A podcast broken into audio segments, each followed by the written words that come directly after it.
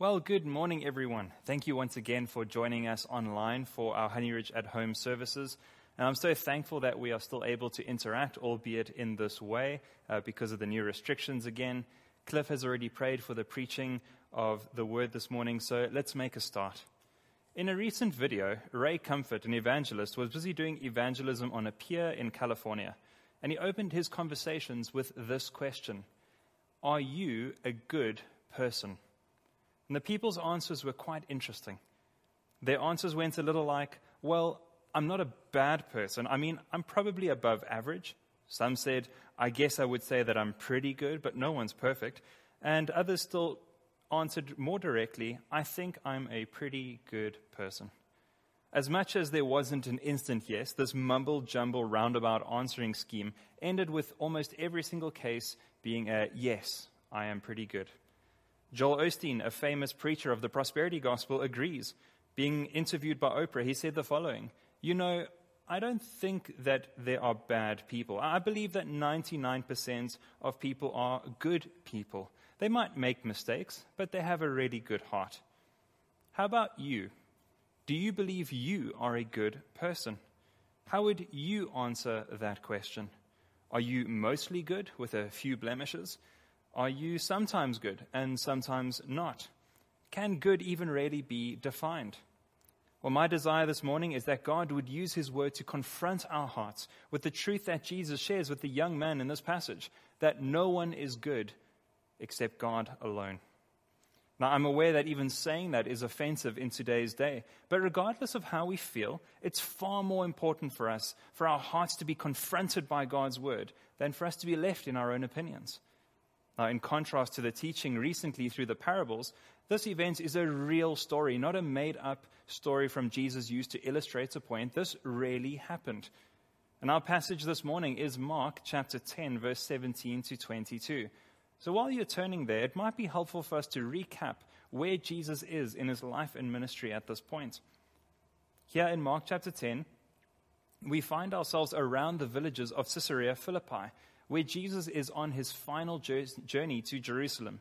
In Mark chapter 8, verse 27, we see Jesus begin this journey, and this will be where Jesus will go to be arrested, will be crucified on the cross, and will rise again from the dead to go and be with the Father. Now, this event is clearly important to God because he had it recorded in Matthew, Mark, and Luke. There are also details that the different gospel writers account for, which lend us some help when it comes to interpreting and studying this passage. In all three accounts, we're told that this young this man that Jesus is, speak, is speaking to had great wealth. The ESV says that he was extremely rich. In Luke 18, verse 8, we're told that this man was also a ruler. And during this time, there were no social classes amongst the Jews outside of the religious system. So for Mark to note that this man is, oh, sorry, for Luke to note that this man is a ruler, it would mean that he would most likely have been a ruler, the highest authority or the highest lay leader in one of the local synagogues. In Matthew 19, verse 22, we also see that he was a young man. The combination of these three details is where most of our translators insert the title in our Bibles for this section the rich young ruler this really, sorry, this man really was the cream of the crop, an extremely wealthy, shrewd businessman. And the NASB records in verse 22 that he owned much property. Not only was he materially successful, but religiously he too was the best of the best. For a young man to be in leadership within the synagogue at this age would have been extremely rare because those positions were kept for elderly men. Now, Jesus isn't speaking to just another person. This guy is the real deal. Young, affluent, successful, wise, a moral example, brilliant. This is the kind of man that every parent wants to have raised and everyone wants to know. So let's read our passage, and I'll be reading from the Christian Standard Bible this morning. And I would encourage you to keep your Bibles open throughout the sermon as we spend our time studying God's Word. So, Mark chapter 10, verse 17. As he was setting out on a journey, a man ran up knelt down before him and asked him, Good teacher, what must I do to inherit eternal life? Why do you call me good? Jesus asked him. No one is good except God alone. You know the commandments do not murder, do not commit adultery, do not steal, do not bear false witness, do not defraud, Honor your mother and father. He said to him, Teacher, I have kept all of these from my youth. Looking at him, Jesus loved him and said to him, You lack one thing. Go, sell all that you have and give to the poor, and you will have treasure in heaven. Then come and follow me. But he was dismayed by this demand, and he went away grieving because he had many possessions. May God add his blessing to the reading of his word. So, as we begin, then, verse 17 is a perplexing start to the story. It's full of both all the right and all the wrong things. And I want us to focus on the right things that this young man did first. We see that he ran up to Jesus and he knelt before him and he asked him, Good teacher, what must I do to inherit eternal life? Now, we are reminded that as far as people go, this man had everything. Yet, in all that he had, he realized what he did not have. He did not have confidence about what his eternal standing was with God.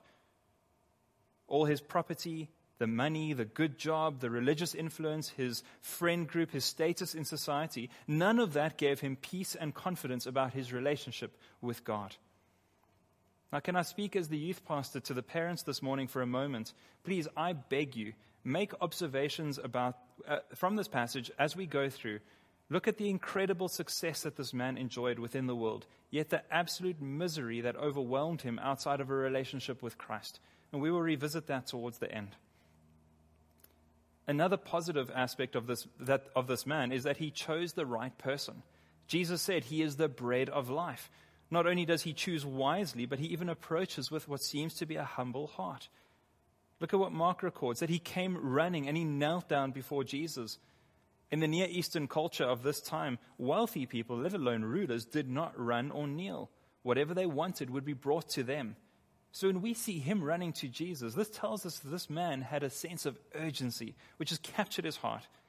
His posture before Jesus is one of humility, and he refers to Jesus as good teacher. He really seems to be a respectful young man. We, see, we then see this man ask the question that would get all the evangelists in the room excited. What must I do to inherit eternal life? Talk about low hanging fruit, right? I'm sure most of us would expect Jesus to simply answer with believe in me or maybe even quote John 3:16 to him. Well, let me ask you, what would your answer be to someone that asked you that question? Imagine someone coming across your way tomorrow. Maybe it's while buying shoes at Clearwater or at the taxi rank or at the, at the office or perhaps it's during the family catch up WhatsApp call because of lockdown. See, this person comes to you and they ask, What must I do to inherit eternal life? This is surely the kind of conversation that Christians dream of. No fuss, no awkward conversation, straight to the point. What would you say? I think many people would ask him to confess Jesus as Lord, maybe even pray the sinner's prayer, or ask Jesus into his heart. That's what evangelism has been boiled down to in much of modern day Christianity.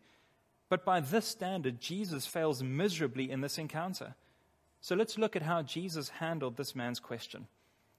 In verse 18, we see a strange reply from Jesus. He says, Why do you call me good? Now, to our eyes, it would seem that Jesus has missed the point of this man's question. He asks how he can inherit eternal life, and Jesus answers with another question. Unlike Joel Osteen, who says that most people are mostly good, or Bill Johnson, the senior pastor of Bethel Church, who says that people don't need to be told that they're sinners, Jesus takes the direct route, the most loving route, and he begins the process of unraveling this man's high view of himself. We must see this. We must focus on this. Before we can ever present the good news of the gospel, we must present the bad news. So, from verse 18 to verse 19, we will see God's standard of goodness. Jesus continues and says, No one is good except God alone. And this is as much of a radical statement 2,000 years ago as it is today. No one is good. Paul writes the same in Romans 3, verse 10 and 11, where he says that there is no one righteous, not even one. There is no one who understands. There is no one who seeks God. All have turned away and have become worthless. And catch this there is no one who does what is good not even one. How can this be? Surely, when non Christians do things like building hospitals, caring for the sick and the orphans, growing food, surely those are good things. Well, according to Jesus and Paul, yes, those are good things, but when those people who do not know God do them, their actions, the good things, are stained with the sinfulness of our hearts. John Piper illustrates it like this Imagine a young man wants to take his girlfriend out on a date. And so he goes to his dad and he says, Dad, please can I borrow your car? The dad, being a loving father, says, Yes, of course. But first, I want you to just wash the car for me so it looks nice. The son walks away in a puff, moaning under his breath about how inconsiderate his dad is. He's interested in the date, not doing his dad's chores. And a few minutes later, what does the dad see as he looks out the window? Well, the son reversing the car into the driveway, splashing the car with soap, throwing a bucket of water over it, and storming inside. The young man comes to the father and he says, Dad, I've done what you've wanted. And he takes the keys and he goes. So, in the strictest sense, the son did do what the father had asked. But the true state of his heart was exposed by his words and actions. He hated the father's request. You can hear the grumbling and the complaining and the moaning. See, this is the same way that those who do not know God do good things. Yes, in the strictest sense, there are good things being done. Praise God that His common grace is even strong enough and is full of His power and authority that even an unbelieving world, an unbelieving and broken world, does what God wants. But God's standards go further than mere obedience to the letter of the law. God looks deep into the heart. Listen to the words of Jesus in the Sermon on the Mount. In Matthew 5, verse 21, you have heard it said, so here is the standard do not murder. But I tell you, whoever is angry at his brother is liable to judgment. Jesus goes to the heart. In Matthew 5, verse 27, you have heard it said, here's the standard do not commit adultery or sleep with someone that is not your spouse. But I tell you, whoever looks at a woman with lust has committed adultery in his heart. See, Jesus speaks and he shows that even when a law is kept to the T, when they are done with the wrong heart and not to honor God, they might as well have not been done at all. This is the problem that every single person faces. We are all by inheritance through the first man, Adam, sinners. We know that through Adam, sin came into the world and the devastating effects are on us today. But then for ourselves, we also choose sin, showing that not only is sin inherited, but sin is also individual. Our hearts love ourselves. We choose our desires over God every time, and we live lives that are far from God's standards. This is why Jesus can say with confidence that there is no one good except God. We move on then to see the response of this young man in verse 20. Jesus has just laid the case for the sinfulness of every person, that no one is good except God alone. And what does this man say? Me too. Look at his response Teacher, I have kept all these things since my youth. Now, this has got to be the height of arrogance. Jesus has said to this man, Only God is good, because only God has kept the moral standards perfectly. And at the best this man can come up with is, Me too. Friends, this man's statement reveals something important, both about his heart and about ours when we echo this. He has an incredibly low view of God's holiness. Yes, Jesus is a good teacher, but he is also good. His friends at the synagogue would be good. The food for dinner would be good. His investments and his wealth were good. In essence, good is whatever he decides it is. And this is the same standard which many of us apply to our lives today. We ignore the clear commands of God. We ignore his holy standard. We ignore the word of God and we come up with our own list of what is good. In essence, this man's response is Jesus, I am good. What else must I do? Now, this man looks at his life and he sees that he has kept God's law, obviously by his own standards, and assumes that in keeping the law, he has done enough. Paul talks about a similar, a similar argument that he made before he was saved.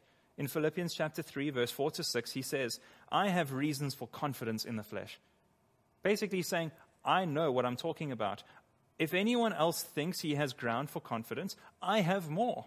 Circumcised on the eighth day of the nation of Israel, of the tribe of Benjamin, a Hebrew born of Hebrews, a Pharisee, blameless, get this, blameless according to the strict legal words. But look at his response when he understands that the standard of God was not simply to follow the strict legal words, but it was for the heart to be perfect. When Paul sees that his heart is sinful and broken, desiring evil, he says in Philippians 3, verse 7, But everything I counted as gain, I have considered as loss for the sake of Christ. Again in Galatians 3, verse 21 to 22, Paul explains that the law was never given to be the way to get to God. This young man is holding on to his good action, saying, I am good. What else is there? Paul writes, For if the law had been granted with the ability to give life, then righteousness would certainly be on the, on the basis of the law. If God intended for us to keep the law in order to get to heaven, to be in relationship with Him, to inherit eternal life, if we could do that, then righteousness would be on the basis of the law. But the scripture imprisoned everything under sin's power so that the promise might be given on the basis of faith in Jesus Christ to those who believe. Friends, do you see that? When this man says, I have done all these things, he firstly lies because we read in Romans 3:23 that we have all sinned and fall short of the glory of God. And secondly, he shows that he is trusting in the Lord to give only what Christ can. This is why he asks in the beginning, What must I do to inherit eternal life? Little does he know that just before this, Jesus, when teaching children, speaks to the disciples about the kingdom of God, eternal life, and he says that the kingdom of God has to be received, not inherited. This is not something that we do. And his question should not have been, What must I do? It should have been, Good teacher, what can be done for me so that a sinner like me can enter and receive eternal life? Sadly, there are many people today, no doubt some in our own church, who would hold to a similar claim as this man. Whether it's their moral code giving them confidence that they're saved, or perhaps the material blessings from God convincing them that God must love them and God must approve of them because He gave them all these things many are deceived into thinking that they're mostly good people. See, whatever it is, when we minimize the absolute holiness of God and maximize our own self righteousness, we are blinded by our own sin. And this man's arrogance and self righteousness has blinded him to three spiritual truths. Firstly, he was blind to his own sinfulness. Look at Jesus' response in verse 21. You say you're good. You say you've kept all these things. You lack one thing. Jesus has moved from exposing the faulty definition of good that this man held to, to pointing him back to God's law for the standard that he would need to keep in order to be good. And then here he exposes the inability for anyone to keep it, but this man is still blind to his sinfulness. Jesus stops his corrections and answers the original question Sell everything you have and give it to the poor. Now, Jesus is not saying that to be a Christian, you need to have no possessions or you must engage in social justice. No, rather, Jesus shines a bright light on the sinfulness of this man's heart, and he shows that, in fact, he is not good. He is a lawbreaker. Now, we might be tempted to think, like this man, after hearing that, you lack one thing, that maybe there's just one or two small areas we need to work on. Maybe it's just something small that we need to get in line and then we'll be good. But look at what Paul says in Galatians 3, verse 10. For all who rely on the works of the law, if our hearts say to us, follow one more thing, try a little harder, do your very best here, all who rely on the works of the law are under a curse. Because as it is written, everyone who does not do everything written in the book of the law is cursed. James echoes this thought in James 2, verse 10, where he says, For everyone who keeps the entire law and yet stumbles at one point is guilty of breaking it all. So when Jesus says you lack one thing, in reality, he is showing that it's much more than one thing. But even if it was just one thing, he would lack everything. The way we should view ourselves is that we have permanently stained hands before we are saved by Christ. Everything we touch is stained. Nothing can be good because we are not good. With our blemished hands, with our sinful hearts, everything we interact with in our life becomes stained by sin. This man's self righteousness has blinded him to his own sinfulness, which in turn had awful consequences. In the same way as a sick person will never seek the right help until their symptoms show, the spiritually sick too will never seek the right help until their symptoms are made clear and exposed. This is why during evangelism we go to the law of God. We show people that they are sinners, not just people who God has promised their best life now. It is not about selling a type of gospel to people that is more acceptable. It is about presenting Christ and Him crucified for sinners. Now, because he did not see his great need, this man was blind to God's love and his call to repentance. This is our second point. So look with me at the start of the end, the start and the ending of verse 21. Looking at him, Jesus loved him. And at the end of verse 21, he calls him and he says, Then come and follow me. Jesus, full of compassion and love, looks at this man in his sinful state. A man blinded by his own sinfulness. He doesn't even see his sin problem, and Jesus loves him. Isn't God's love incredible, friends? Jesus looked at him and loved him. If you're not a Christian this morning, I want you to read and reread these words. Jesus looks at a sinner, this broken man who believes that everything is fine. He believes he is a good person, even equivalent to God. This young man is straight on his way to hell, following his desires, and Jesus loves him. Can you imagine anything like this? Is there anyone you know who is even able to love you perfectly at some of your low points? Your sinfulness cannot even begin to be compared to the lowest of your low. And yet, look at what Jesus does. He sees you in the depths of your sin and he loves you.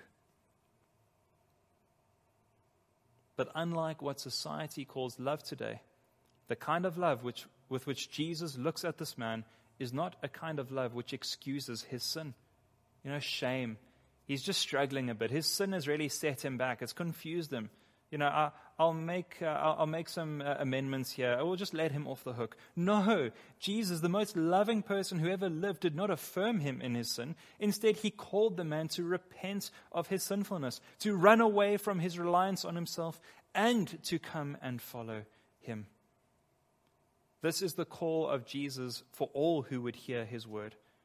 Because Jesus loves you, he will never affirm you in your sin. Because he loves you, he will call you to repent of your sin and follow him. And this is the very message that Mark records Jesus beginning his earthly ministry with in Mark chapter 1, verse 15, where Jesus says, The time is fulfilled. The kingdom of God is at hand. Eternal life literally stands in front of you. Therefore, repent and believe the gospel. We see here the incredible love and grace of Jesus giving him his answer to his question. You want eternal life? Flee from your sin and follow me. So, how does this man respond? Well, thirdly, we see that he was blinded to his enslavement of his sin. Look at verse 22. This man had just been given the answer to his question. He asked Jesus for a list of to dos, and Jesus gave him a single, It will be done. And what is his response? He went away dismayed by this demand, and he went away grieving because he had many possessions. The NASB says that he owned much property. Look at the strength of sin and idolatry. Does what Jesus did here make sense now? When this man said that he had kept all the commands of God since his youth, not only was he lying, but clearly he had idols that were there from even before he can remember. Look at what his love for his wealth had done to him. Look at how his heart was torn away from hearing the good news of faith and repentance in Jesus because he loved himself. It is here we see the truth of his question. It was not, What must I do? It was, What must I do when it's convenient for me, in the way I want it, at the time that will suit me? Me, me, me.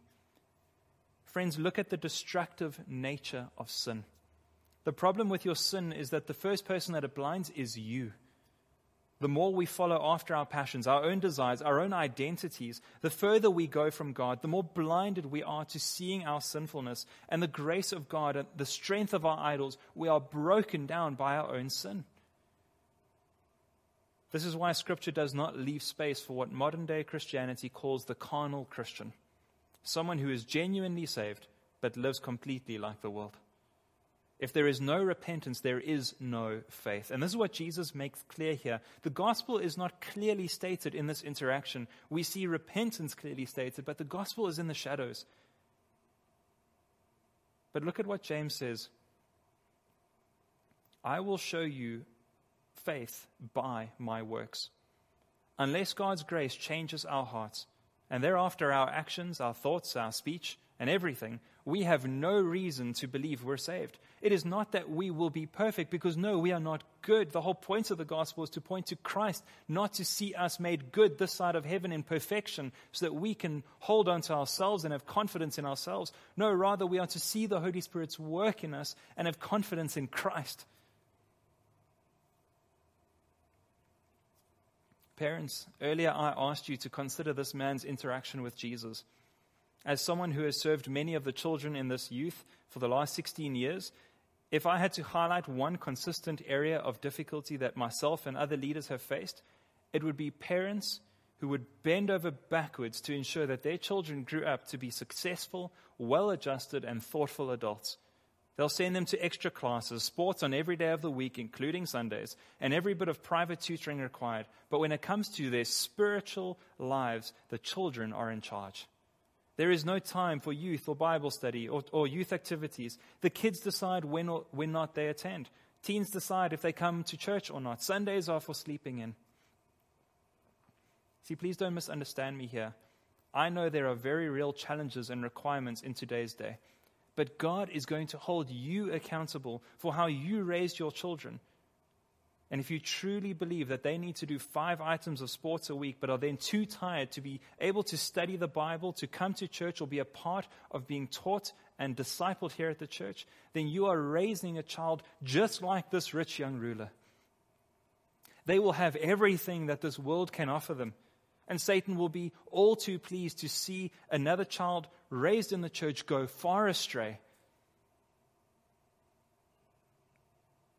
They will get the marks, they will get good jobs. Their success will be impressive, and their souls will rot. This is not only about parents, church family. Which idol is God exposing in your heart? What is your response going to be to his call out of love to abandon them and follow him? Jesus says in Matthew 7, verse 14, that the road that leads to life is narrow Matthew 16, verse 24, Jesus says that in order to follow him, we have to deny ourselves, our desires, and take up our cross. That's not jewelry. That's literally knowing that we will bear the same death as Jesus, dying to this world in newness in life. We are such a blessed church. Is it possible that many have bought into the prosperity gospel and the old lie of being able to follow Jesus but in my way? Yes, I'm a Christian, but I want to hold on to the junk I watch online or the music I listen to. I want to keep my porn addiction. I want to continue an inappropriate relationship with my spouse. I want to keep my idol of money and success. I want to take drugs, get drunk, sleep around, dishonor my parents, live as a homosexual, gossip and slander. Friends, it does not matter what our sin is. Jesus looks at us this morning with love and says, Flee from your sin and come and follow me. If you are a Christian, then God calls you to holiness. He has set you free from the power of sin and the consequence of sin to run the race, to walk the narrow road because of what Christ has done, not because you are good, but because Jesus is good. If you are not a Christian and you're watching the stream this morning, what is your response when you see that scripture? That in Scripture, God removes any opportunity for your self righteousness and your confidence that one day you will stand before Him and be able to say, I am good enough. How will you answer the perfect standard which God demands for you to be holy, perfect like Him? Your arguments will not hold weight in the courts of heaven. You cannot fool God with, I'm pretty good. Friend, if you're not a Christian, you are like this rich young ruler, blind to your sin, blind to the gospel call, enslaved to your sin. There is no hope for you in yourself. The only right response to do is what this man did run to Jesus in haste, run to him with confidence that he will give you an answer, but know that the answer has already been given. Upon seeing this interaction with his, uh, upon seeing this interaction, the disciples were perplexed. If this moral, successful, religious, clearly brilliant young man could not inherit eternal life by himself, then what hope is there for the rest of us? And Jesus answers in verse 27 With man, it is not difficult, it is not challenging. With man, it is impossible, but not with God, because all things are possible with God. Flee to Jesus this morning. Run from your idols and your sin. Repent, turn from them, trust in Jesus to save you, and cast yourself fully on His grace. He is faithful to save all who would trust alone in Him for their salvation, to be made right with God, to be good, not because they are good, but because they have the blood of Jesus covering them, the same Jesus who suffered and died in their place. I pray this morning that each of us would know God's grace in our lives. That for those of us who are saved and born again by faith and repentance in Jesus Christ would know the call to flee from our sin. And for those who do not yet know Christ, I pray that you see the great love of Jesus here, but that you also see your absolute dire predicament. Friend, you are not good. There is nothing you can do. But Jesus is good. He is the good shepherd. He is able to save you. Turn to Him, trust in Him, repent of your sins, and follow after Christ. Let's pray. Our gracious Father, we thank you so much for your incredible love. Thank you for your grace, which seeks out and saves sinners just like us. Without your work, we would have nothing. We stand empty handed in front of you, Lord, and we ask, What must I do? when you once again remind us what has been done. Thank you for the awesome truth that Jesus Christ is the Good Shepherd, our Lord and our Savior, and that in Him there is life and life abundant. Please help us to see Jesus. Help us to see the love on His face. Help us to know His compassion, to turn from our sin and to run to Him. We thank you so much for your word. We ask that you would be merciful in applying it to our lives and helping us to walk each day in true repentance and faith, trusting only after you. We come to you and we ask these things in the name of Jesus. Amen.